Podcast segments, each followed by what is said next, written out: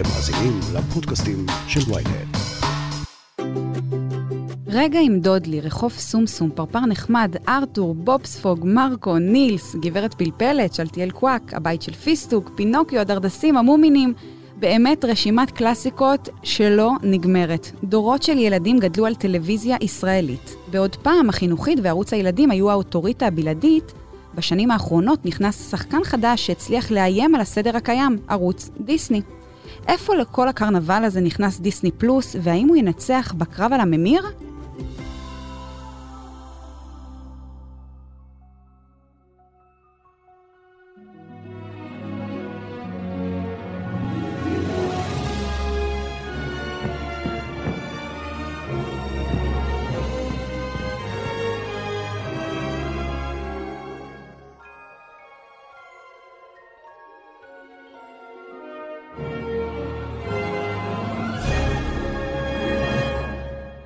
שלום לאורח שלי היום, דוקטור יובל גוז'נסקי, חוקר תרבות ומדיה לילדים. שלום, יובל. שלום וברכה. מה שלומך?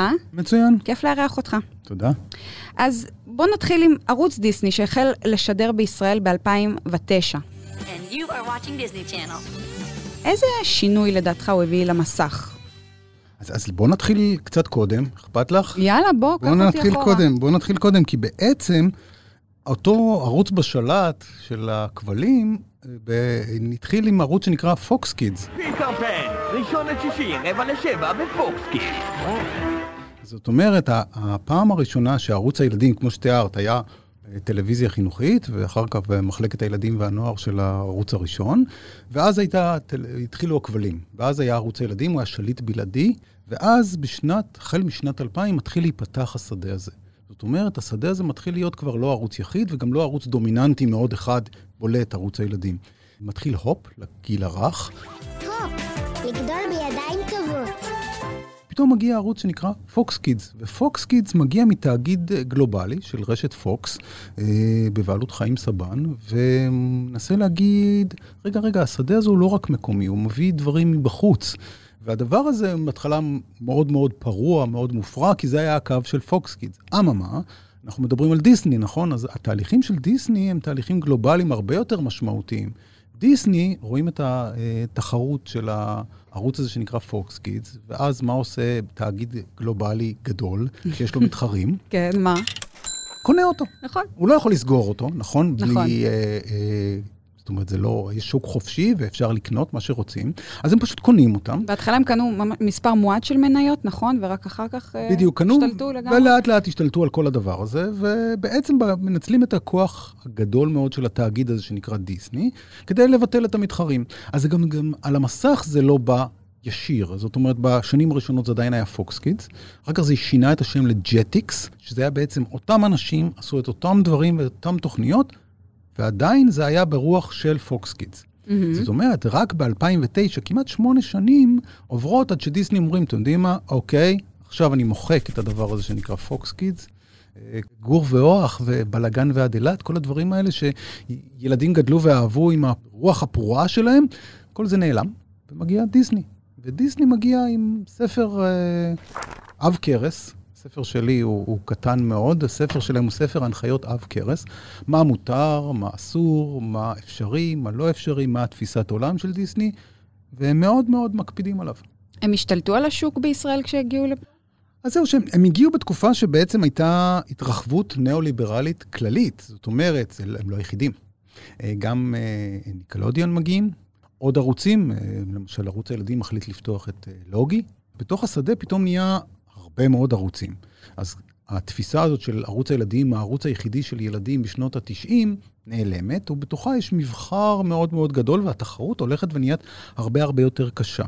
אז מה היתרון של דיסני? דיסני יש לו יתרון, כמה יתרונות, אוקיי? אחד, יש לו מותג, מותג שנקרא דיסני, ההורים מכירים, הילדים מכירים מסרטי קולנוע, מ... אה, או פארקי שעשועים וכן הלאה, אז מנצלים את הכוח של המותג הזה. כוח נוסף שיש להם זה היכולת לשחק עם המותג הזה. זאת אומרת, להגיד, אוקיי, עכשיו יוצא סרט בקולנוע, נעשה ספין-אוף של סדרה שתהיה בנושא הזה ונעשה על זה סדרה, או נעשה אה, אירוע שידורים. אה, בימים אלה יש אה, חזרה של איזשהו סרט של ג'יימס בונד, אז פתאום כל הערוצים משדרים את כל אוקיי? אותו דבר. זאת אומרת, כוחו של התאגיד לייצר באז סביב המותגים שלו. אז זה כוח שיש לדיסני, אבל הוא מגיע לשדה טיפה מאוחר. ערוץ הילדים כבר מאוד מאוד מבוסס, מאוד מאוד ממותג בעצמו, עם כוחות חזקים ומבוססים על הבסיס. ניקולודיון בהתחלה לא נותן fight רציני, אבל החל מסוף 2010, תחילת 2011, פתאום מתחיל לתת fight הרבה יותר רציני. וזה אומר שלמשל, על מה מתבסס דיסני? דיסני, אמרתי, הוא מתבסס על הכוח של התאגיד, אבל כשאומרים כוח של תאגיד, לכאורה זה, זה מילים גבוהות של אקדמאים. אבל מה זה כוח של תאגיד? כוח של תאגיד זה יכולת לייצר אנימציה במה שנקרא production value מאוד גבוה. זאת אומרת, האיכויות של הציור, של ה storytelling, כמות האנשים שעובדים, כמה כסף שמושקע בכל סדרת אנימציה. merchandise, כל המסביב. ה merchandising זה אחרי, Mm. אוקיי? זה אחרי. אנחנו מדברים כרגע עוד על ה production value, על האיכות של התכנים, אוקיי? אה, מה שפה בארץ יעשו סדרה, אנימציה כמעט לא עושים כי אין כסף לעשות אנימציה, אבל גם כשעושים אה, סדרת דרמה, אז העלויות הן X, ובדיסני זה יעלה X כפול 10 או כפול 100. זאת אומרת, המספרים, יש לזה משמעות, כי כמות הזמן שחזרות אפשר לעשות עם שחקן. כמה דקות שידור יש לך פר יום צילום. פה בארץ לוחצים, לוחצים, לוחצים כדי להספיק מהר, ואז בעצם אין זמן אה, לה- לעשות עוד טייק ועוד טייק ועוד תיקון ולהקפיד על כל ניואנס. מה שבדיסני בהחלט יש, אוקיי? אה, אז, אז הכוח הזה של המותג, זה הספרייה הכמעט אינסופית הענקית של תכנים. בזמנו זה היה פיניאס ופרב ואחרים, זאת אומרת, הרבה מאוד תכנים בעלי production value גבוה. כמה זה היה שונה, נגיד, לילד הישראלי, לעומת אה, תכנים שהוא צרך? כשאתה בספר שלך מדבר על באמת שינוי מערוץ טלוויזיה אחד, אה, שנות ה-60, סוף שנות ה-70, דרך עידן הבלעדיות החדשה ועד התחרות בעצם, עד הריבוי ערוצים שאתה מדבר עליהם עכשיו. הבנו איפה דיסני נכנס בכל הסיפור הזה, אבל איך זה השפיע באמת על הצפייה של הילד? זה בכלל השפיע? קודם כל בוודאי, יש מחקר מעניין. עם הצטרפות הכבלים, אה, כמות הצפייה של ילדים בטלוויזיה עלתה פי שניים, משעה וחצי ביום לשלוש שעות ביום. עכשיו, כמובן שהיום אנחנו כבר מדברים על הרבה מעבר לרק כן. טלוויזיה, אנחנו מדברים על אפליקציות, על אה, עולם הדיגיטל. מסכים. אנחנו- על מסכים. אה, וגם פה יש כוח לתאגיד, כי אם יש משחק שנקרא קלאב פינגווין, שהוא משחק שהיה, לא יודע אם כמה הוא פופולרי היום, אבל נניח לפני עשר שנים או חמש עשרה שנה הוא היה מאוד מאוד פופולרי. אה, מין משחק חברתי, וכל אחד, כל ילד יכול לבחור, לבנות לעצמו אבטאר כזה של אה, דמות של פינגווין, ואז גם לקנות קצת אה, מצרכים, וגם לשוטט בעולמות הפינגווין. אז דיסני קלאב פינגווין. אוקיי? זאת אומרת, ברגע שהם מזהים, יש להם כוח כזה, הם יכולים לעשות את זה. אז כן, החוויה של ילדים משתנה. בוודאי כיום עם הטלפון החכם, שהיכולת והנגישות בכל מקום, בכל זמן, זה תהליך שלוקח 10-15 שנה, אבל, אבל הוא בהחלט כבר שם לגמרי. אה, מה שמשפיע כמובן על כל הערוצים האלה, כי כל הערוצים מראש יש להם פחות רייטינג מאשר בעבר. זאת אומרת, מה שהיה לערוץ הילדים בשנות ה-90 לא יהיה כנראה לעולם יותר לאף ערוץ. רגע, אז בעצם דיסני מצליחה להשתלט על השוק לטענתך? לטענתי לא. לא. הם לא מצליחים להשתלט. אולי משבשת אותו, סוג של חדשנות הם, משבשת. הם מצטרפים, הם מצטרפים לשדה מאוד מאוד רווי. השדה הישראלי הוא די רווי, אם תחשבי על זה, אנחנו מדינה די קטנה. אה, אנחנו, יש לנו כ-20 נניח משתנה, זה כל פעם עולה ויורד עוד ערוץ וכן כן. הלאה.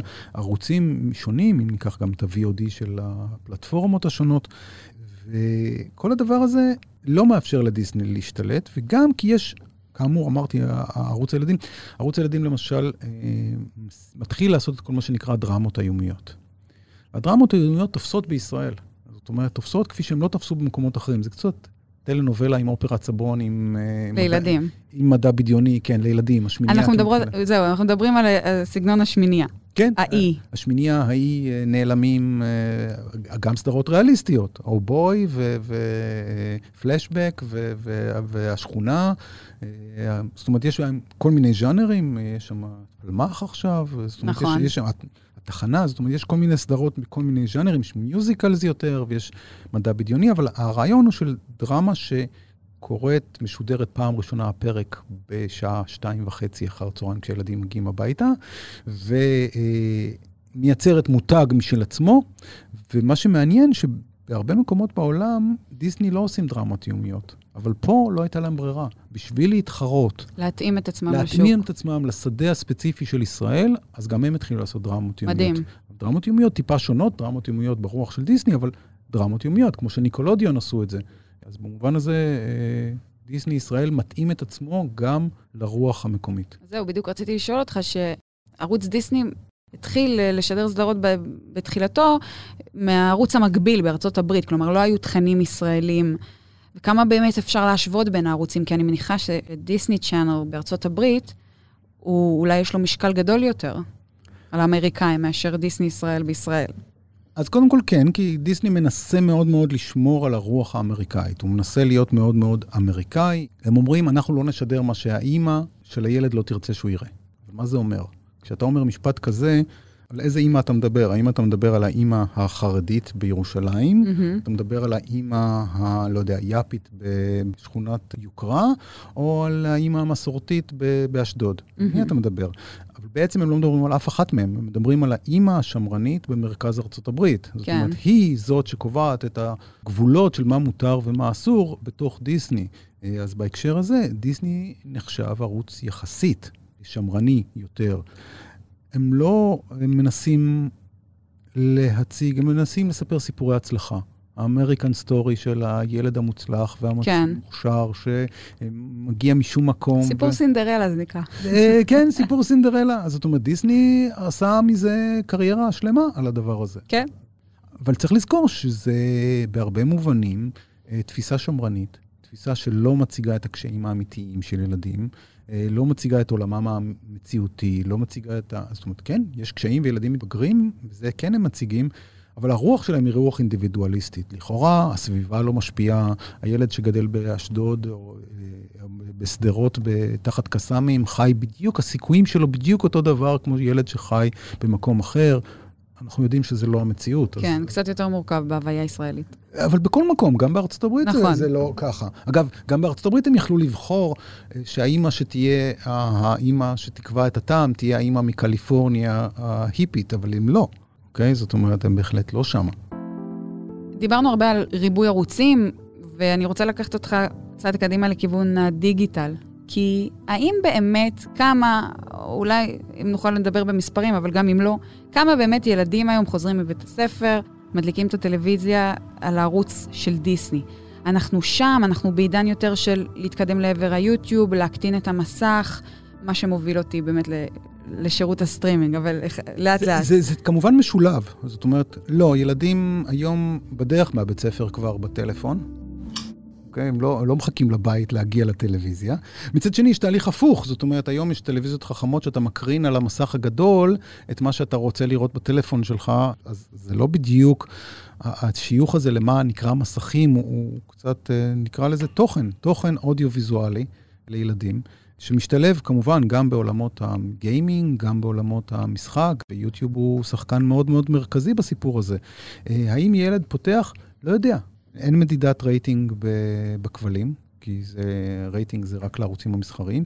יש נתונים כלליים, דיסני לא נמצא במקום המוביל, דווקא ערוצים כמו ניקולודיון מוביל יותר, לפחות לפי הנתונים שאני מכיר. מהמם. אבל שוב, כולם נמצאים בירידה, בירידה דרמטית, וזה משפיע עליהם. זאת אומרת, אם בעבר, לפני נניח עשר שנים, לא דיסני ולא ניקולודיון, לא ממש רצו לשים תכנים שלהם ביוטיוב, ולא ממש רצו לשים תכנים שלהם באתר, היום אין להם ברירה אלא לשים יותר. עדיין הם מנסים לשמר על המקום, כי אם כל התכנים יהיו ביוטיוב, אז מי יבוא לטלוויזיה, אוקיי?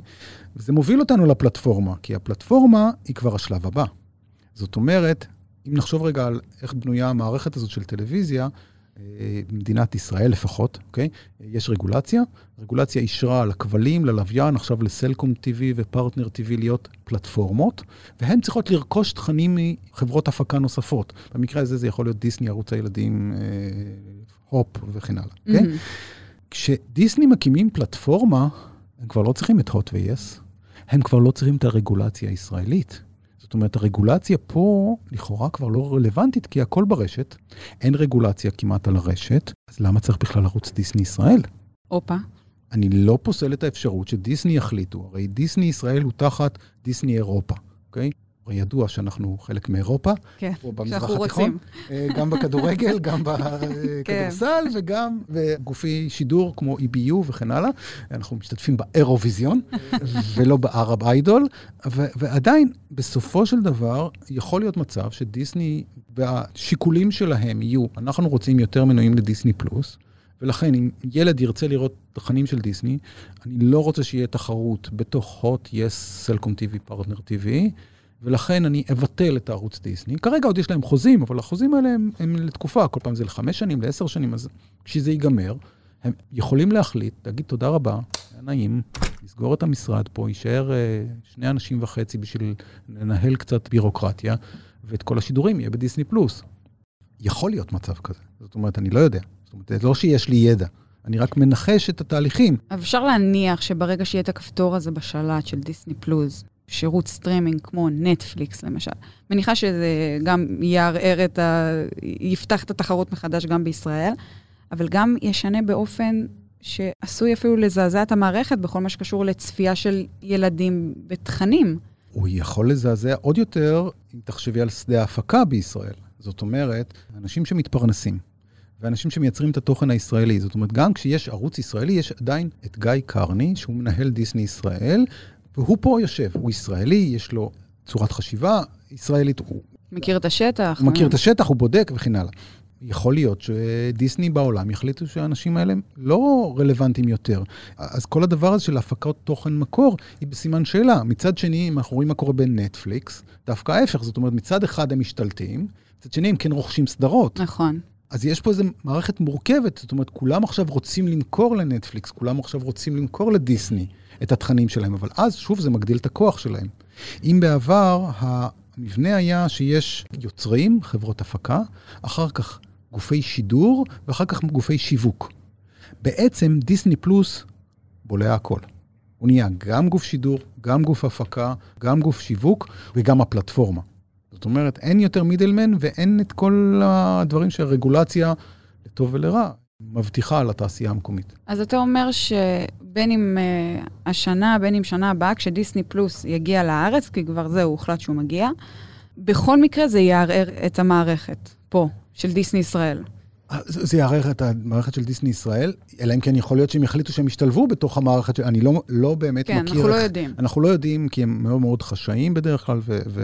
אבל זה עלול, כמו שאתה אומר, לבטל את, ה, את המתווך. זה עלול לבטל את המתווך, זה בטוח. תראי, בוא נלך אחורה, כן? אנחנו לא נהיה נביאים קדימה, נלך כן. אחורה, נלמד Mhm. ממה שהיה. דיסני שידר בארץ תוכניות, כשגם ערוץ הילדים קנו מהם תוכניות, אוקיי? ואז ברגע שהם מפיקים ערוץ, הם מפסיקים למכור את התכנים שלהם לערוץ הילדים. נכון. לכאורה את ההיגיון הזה אנחנו שלהם. מבינים. נכון. יש לי ערוץ שלי. אותו דבר פה. למה אני צריך לתת להוט ויס כסמל, כ- כשם קוד לפלטפורמות ישראליות, או פלטפורמות שפועלות בישראל, את הזכות להשתמש במותגים שלי בשביל למכור, שהוא המוכר? אני רוצה למכור, אוקיי? זה כמו הסופרים הענקיים שמוכרים הכל ומבטלים את המכולת, אוקיי? השכונתית. אותו דבר, רק שפה אנחנו מדברים על תרבות. ופה אנחנו מדברים על הדימויים והייצוגים של אה, ילדות ישראלית וכן הלאה. זאת השאלה. זאת השאלה הקשה שגם קובעי המדיניות צריכים לתת עליה את הדעת, גם הורים צריכים לתת עליה את הדעת, וגם ילדים צריכים לחשוב על זה, אבל בלי אוריינות מדיה, הילדים היום מתקשים להבין מאיפה מגיע איזה תוכן. כן, הם, יש להם כל כך הרבה. נכון. עכשיו, זה גם משפיע על על לוח המשדרים של הערוצים עצמם, כי, כי היום משדרים את אותו תוכנית שבעה פרקים אחד אחרי השני, בלוח המשדרים הליניארי. לכאורה אתה אומר, מה? למה? למה הם עושים את זה? למה? מן הסיבה הפשוטה שככה ילדים התרגלו לראות כן, ביוטיוב. binge. binge. זאת אומרת, זה, זה ההרגל, זה לא binge כי מישהו רוצה לעשות binge, אלא כי הוא אוהב את הסדרה ובא לו נכון. לראות את הדמות הזאת, והוא רוצה לראות כבר, וזה ואין לו את אפשרי. ההמתנה, בדיוק. וזה אפשרי. אז למה אני צריך לחכות עוד שבוע, עוד גם יומיים? כשסדרה חדשה עולה בנטפליקס, היא כבר עולה עם כל הפרקים, אין צורך להמתין. אז אותו דבר פה, זאת אומרת, זה השינוי בתפיסה הלא ליניארית של טלוויזיה, ו... אני חושבת שזה אולי איזה חלק ממגמה כוללת של הדור הזה, שפשוט אין סבלנות. רוצים הכל כאן ועכשיו?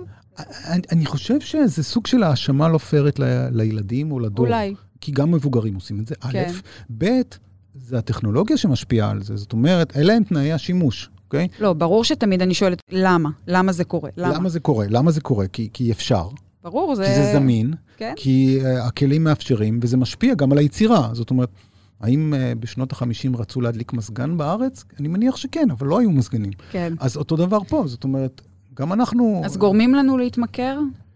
תראי, בתעשייה, בעולם ההפקה, מדברים על engagement. הרצון הוא, כן, כמה, כמה שיותר. כמה שיותר לייצר מעורבות. מעורבות של הצופה עם התכנים שלך.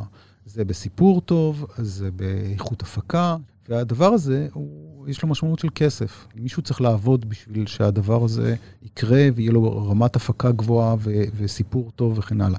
שאלה, איזה סיפורים מספרים, עד כמה הסיפורים האלה נוגעים, אה, וכל הדבר הזה. אז כן, יש תחרות אינסופית על, אה, על תכנים, על העיניים, על המוח שלנו. אני, אני לא חושב שזה רק עיניים.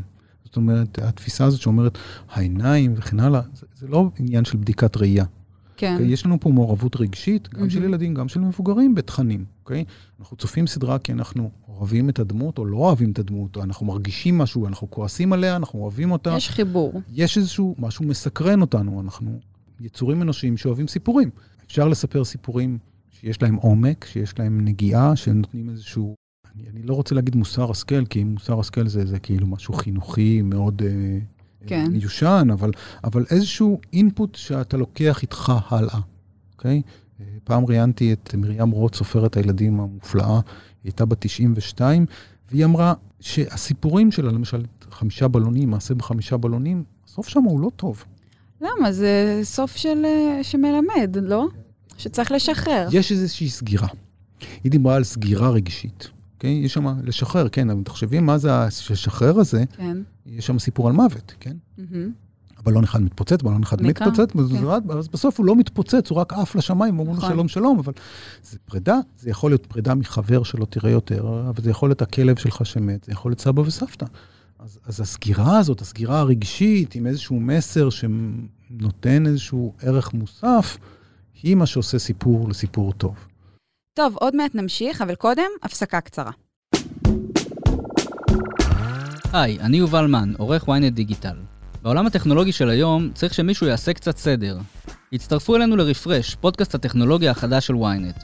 בכל פרק נדבר על מה שחדש ומעניין בעולם הדיגיטלי. רשתות חברתיות, סייבר, גאדג'טים, וההמצאות שהולכות לשנות לנו את החיים, ואולי גם את העתיד. חפשו אותנו בוויינט ובאפליקציית הפודקאסטים שלכם.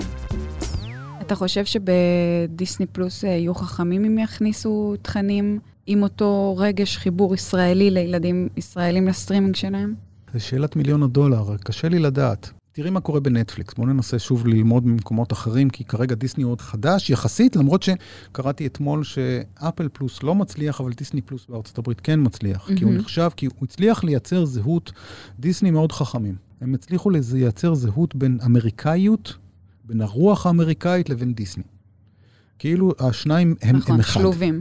ולכן אה, אפל, שמגיע מחומרה, מכשירים ולא תוכן, מתקשה במקום שלדיסני כבר יש את המאגר. נכון. כבר יש את הבסיס התרבותי. בסיס לרגש. הבסיס התרבותי והמעורבות של גם הורים וגם ילדים וגם צפייה משותפת של הורים וילדים וכן הלאה.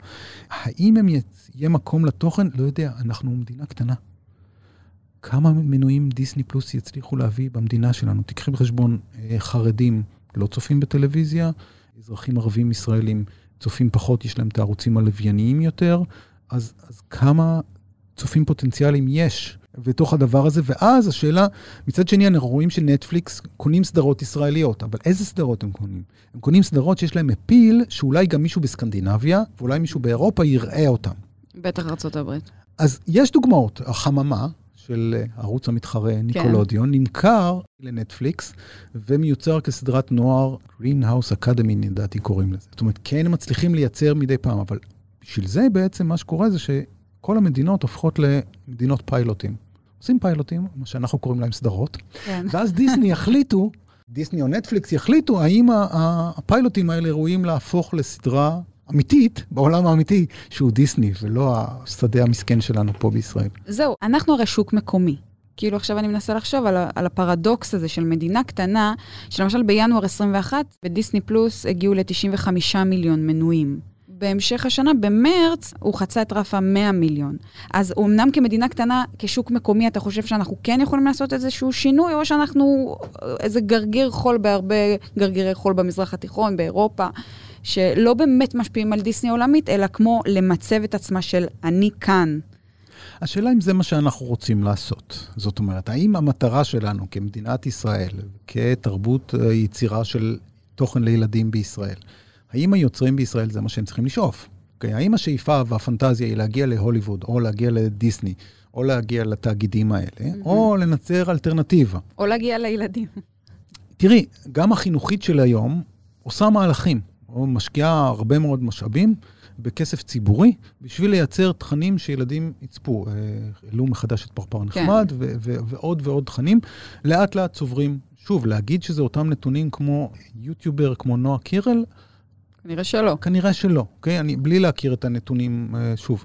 אבל עדיין, מה החשיבות של זה? זאת אומרת, מה האפשרות של ילדים והורים לבחור את הדבר הזה, להגיע לזה, למצוא את הסיפורים של עצמם. אז בתוך הדבר הזה, כן, אנחנו גרגיר חול בעולם הזה של תאגיד גלובלי שנקרא דיסני. אני, אני בדיוק עורך ספר אה, על ההיסטוריה של טלוויזיה לילדים בכל העולם. מ-14 מדינות, מכל חמש היבשות. אה, היום בבוקר גמרתי לקרוא את הפרק על הודו, אוקיי?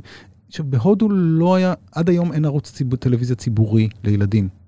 וואו. אבל יש להם 20 ערוצים אחרים, שבהם גם דיסני, גם ניקולודיון ואחרים. עכשיו, הודו זה מדינה של מיליארדים. אוקיי? זאת אומרת, זו מדינה ענקית עם אולי הכי הרבה ילדים בעולם.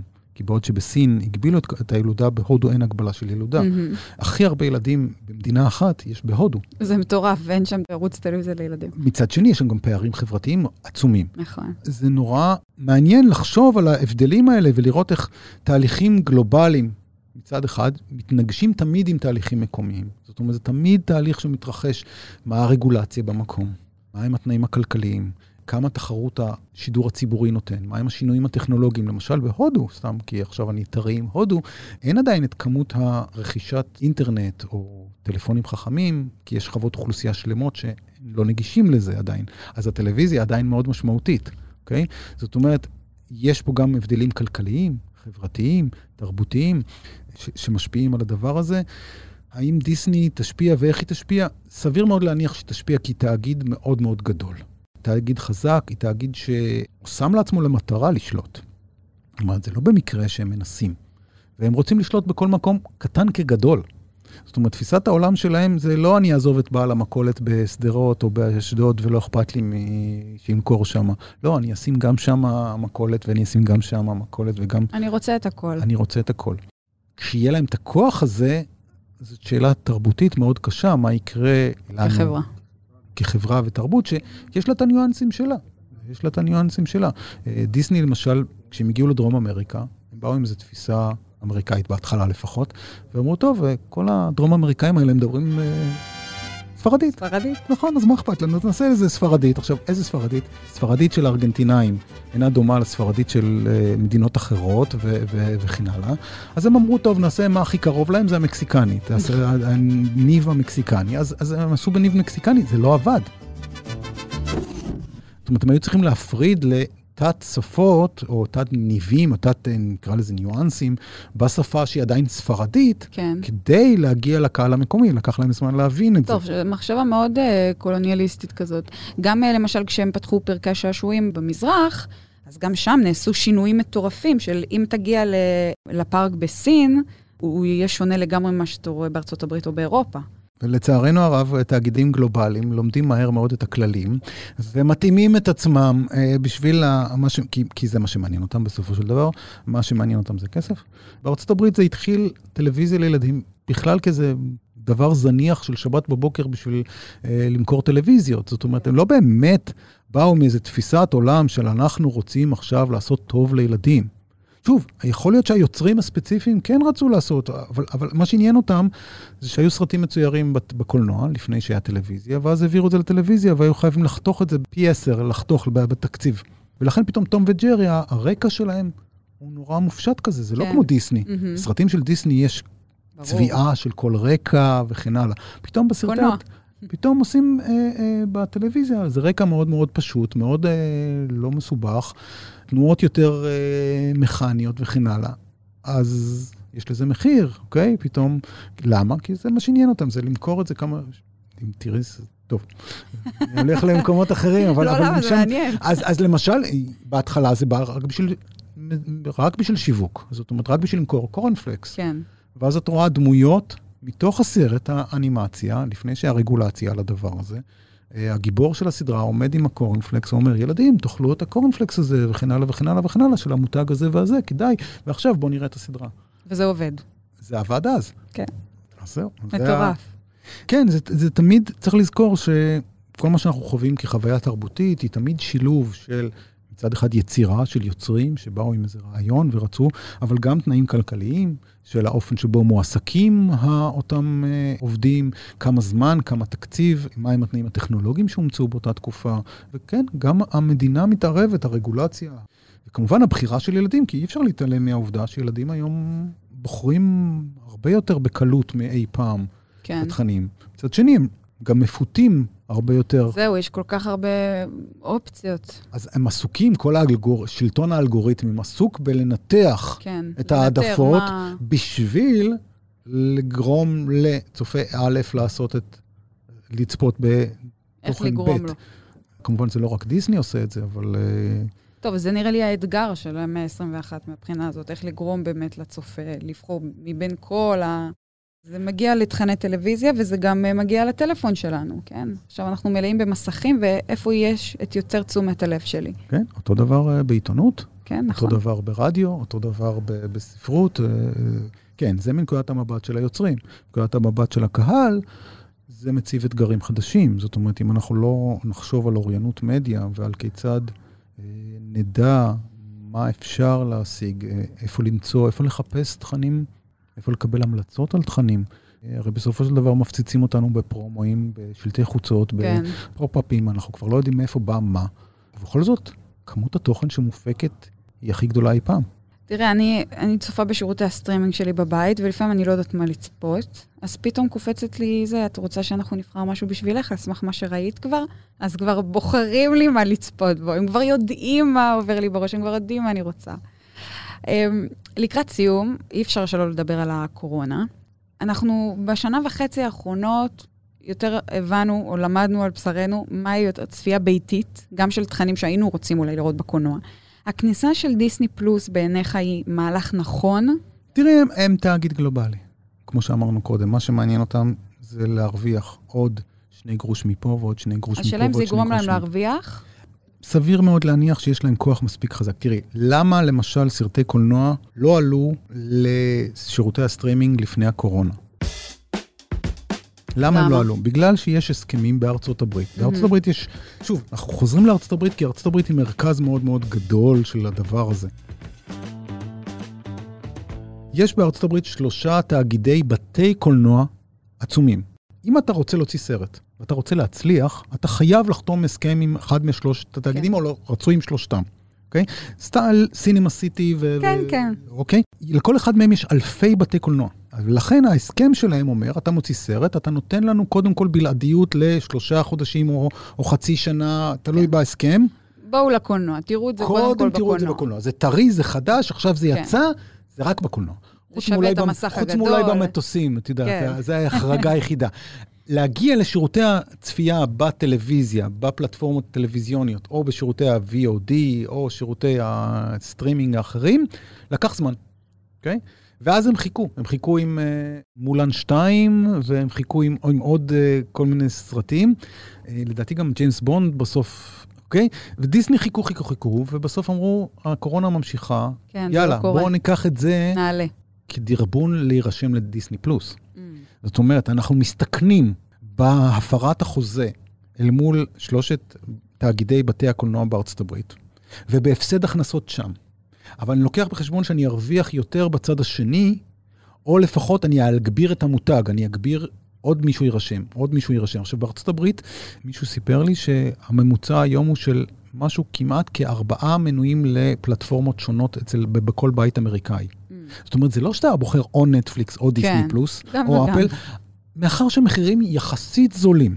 שוב, תזכרי, זה הכוח של תאגיד. כשסופר מוכר מסטיק ב-10 אגורות, בעל המכולת לא יכול למכור ב-10 אגורות רווח האלה, כי הוא לא יכול לחיות מזה. כשתאגיד גלובלי מוכר ב-10 דולר אה, לדיסני ו-10 דולר, אז אותו האמריקאי הממוצע אומר לעצמו, טוב, אז אני- אין לי ברירה, אני נכון. רוצה לראות אה, דיסני, אני רוצה לראות את הסדרות של נטפליקס, אני רוצה לראות את הסדרות של HBO, אז אני אעשה ארבעה מנויים. מה שאגב, עדיין יכול להיות יותר זול מהמנוי על הכבלים, שהיה נתן לך את המבחר, ואז היה שם איזה מנהל תוכניות שרכש פעם מ-HBO סדרה, פעם מפה סדרה, פעם מפה סדרה, אוקיי? זאת אומרת, אם תחשבי על ההיצע שיש בהוט ו-yes, זה מה שהם עשו. יש לך גם ערוץ דיסני, גם ערוץ ניקולודיון, גם זה. עכשיו, התחרות היא איפה הכסף ואיפה המידע. אז אולי דווקא עלייתה של הקורונה וקצת החשכה לבתי הקולנוע, דווקא עשתה לדיסני פלוס אחלה מהלך שיווקי. מבחינת דיסני, כן. מבחינת דיסני, כן, כי מי שנפגע, כמו שתעשיית המטוסים נפגעה, גם תעשיית בתי הקולנוע נפגעה. כמו שאומנים מופיעים, היו חייבים לעשות הופעות בזום. כן. אז הטלוויזיה... כשתעשייה אחת נפגעת, מישהי אחרת מרוויחה מזה. אה, כן, הייתי במוזיאון של משפחת דיסני בסן פרנסיסקו, ואז יש שם תערוכה כיצד וולט דיסני, האיש, עשה כסף בזמן מלחמת העולם השנייה. ואתה אומר, רגע, הוא עשה חשבון מאוד מהיר, אה, אף אחד לא ילך לבתי הקולנוע בזמן מלחמה, כל הגברים במלחמה, נשים עובדות, אין לאף אחד מצב רוח. ואז הוא הלך לצבא האמריקאי והציע להם לעשות סרטוני תעמולה או סרטי שירות, תשדירי שירות לצבא האמריקאי, ומזה הוא המשיך להתפרנס. כן, כולם חושבים שוולטר אליאס דיסני היה מאייר טוב, שזה נכון, כן, אבל הוא היה איש עסקים מוצלח מאוד. זה היה אחד הקסמים שלו. כן, כן. ואגב, יש פער בין, בין וולט דיסני האיש לבין התאגיד, שהיום לא יכולים להצביע על הבן אדם ששולט בתאגיד נכון. הזה. כי אנחנו לא ממש יודעים מי זה. זה הרבה יותר משם, זה כבר הפך להיות... אה, זה, זה מותג. נכון. זה מותג ש, שמוכר אה, פארקי שעשועים, אה, כן. משחקים, מחשב. ואגב, הם, הם לא עוצרים רק בטלוויזיה כמובן. בכל תוכן לילדים, גיימינג אה, ו- וכן הלאה, לא רק, ומוזיקה. קו ספנות, אי פרטי, הם חולשים על הכל, כל מה שהם יכולים. וואו, יובל, איזו שיחה כיפית הייתה לנו. אני מאוד נהניתי. תודה רבה רבה שבאת. בכיף, בכיף. אה, עוד משהו שתרצה לשתף את אותנו? כן, הספר. על הספר שלנו, מדודלי לדיגיטלי, 50 שנות טלוויזיה לילדים בישראל. לספר הזה, עכשיו שאני כבר כתבתי את ה-55 שנים לזה- טוב, לטלוויזיה יש, לילדים בישראל, זה כל הזמן עוד, משתנה. אה, תראי, מה שאני אוהב בזה זה שזה שדה דינמי, ו- וצריך לחשוב על זה כשדה דינמי. מצד אחד, אין יש מאין. זה תמיד מתבסס על ההיסטוריה. טלוויזיה נולדה בעצם משילוב של קולנוע עם רדיו. ו- ותיאטרון, ו- ו- והדברים מתפתחים ו- ומשתנים תמיד, ולפעמים משתנים יותר טוב, משתנים פחות טוב, זאת אומרת, זה תמיד גם תערובת של כוחות שמשפיעים לכאן ולכאן, ומה יהיה בעתיד, אה, זה מה שמסקרן. מה זה מסקרן? מעניין מה, על מה נדבר כשתהיה פה בפעם הבאה. אין לדעת. בכיף, בדיוק. ביי, יובל, תודה. עד כאן עבק כפיות להפעם. אתם מוזמנים לעקוב אחרינו בוויינט, ספוטיפיי או בכל אפליקציית פודקאסטים שבא לכם עליה. דרגו אותנו גבוה גבוה באפל פודקאסט ותשלחו את הפרק לחברים. תודה לעורך הפודקאסטים שלנו רון טוביה, על הסאונד גיא סלם, אני משי היד. נשתמע בפרק הבא. thank you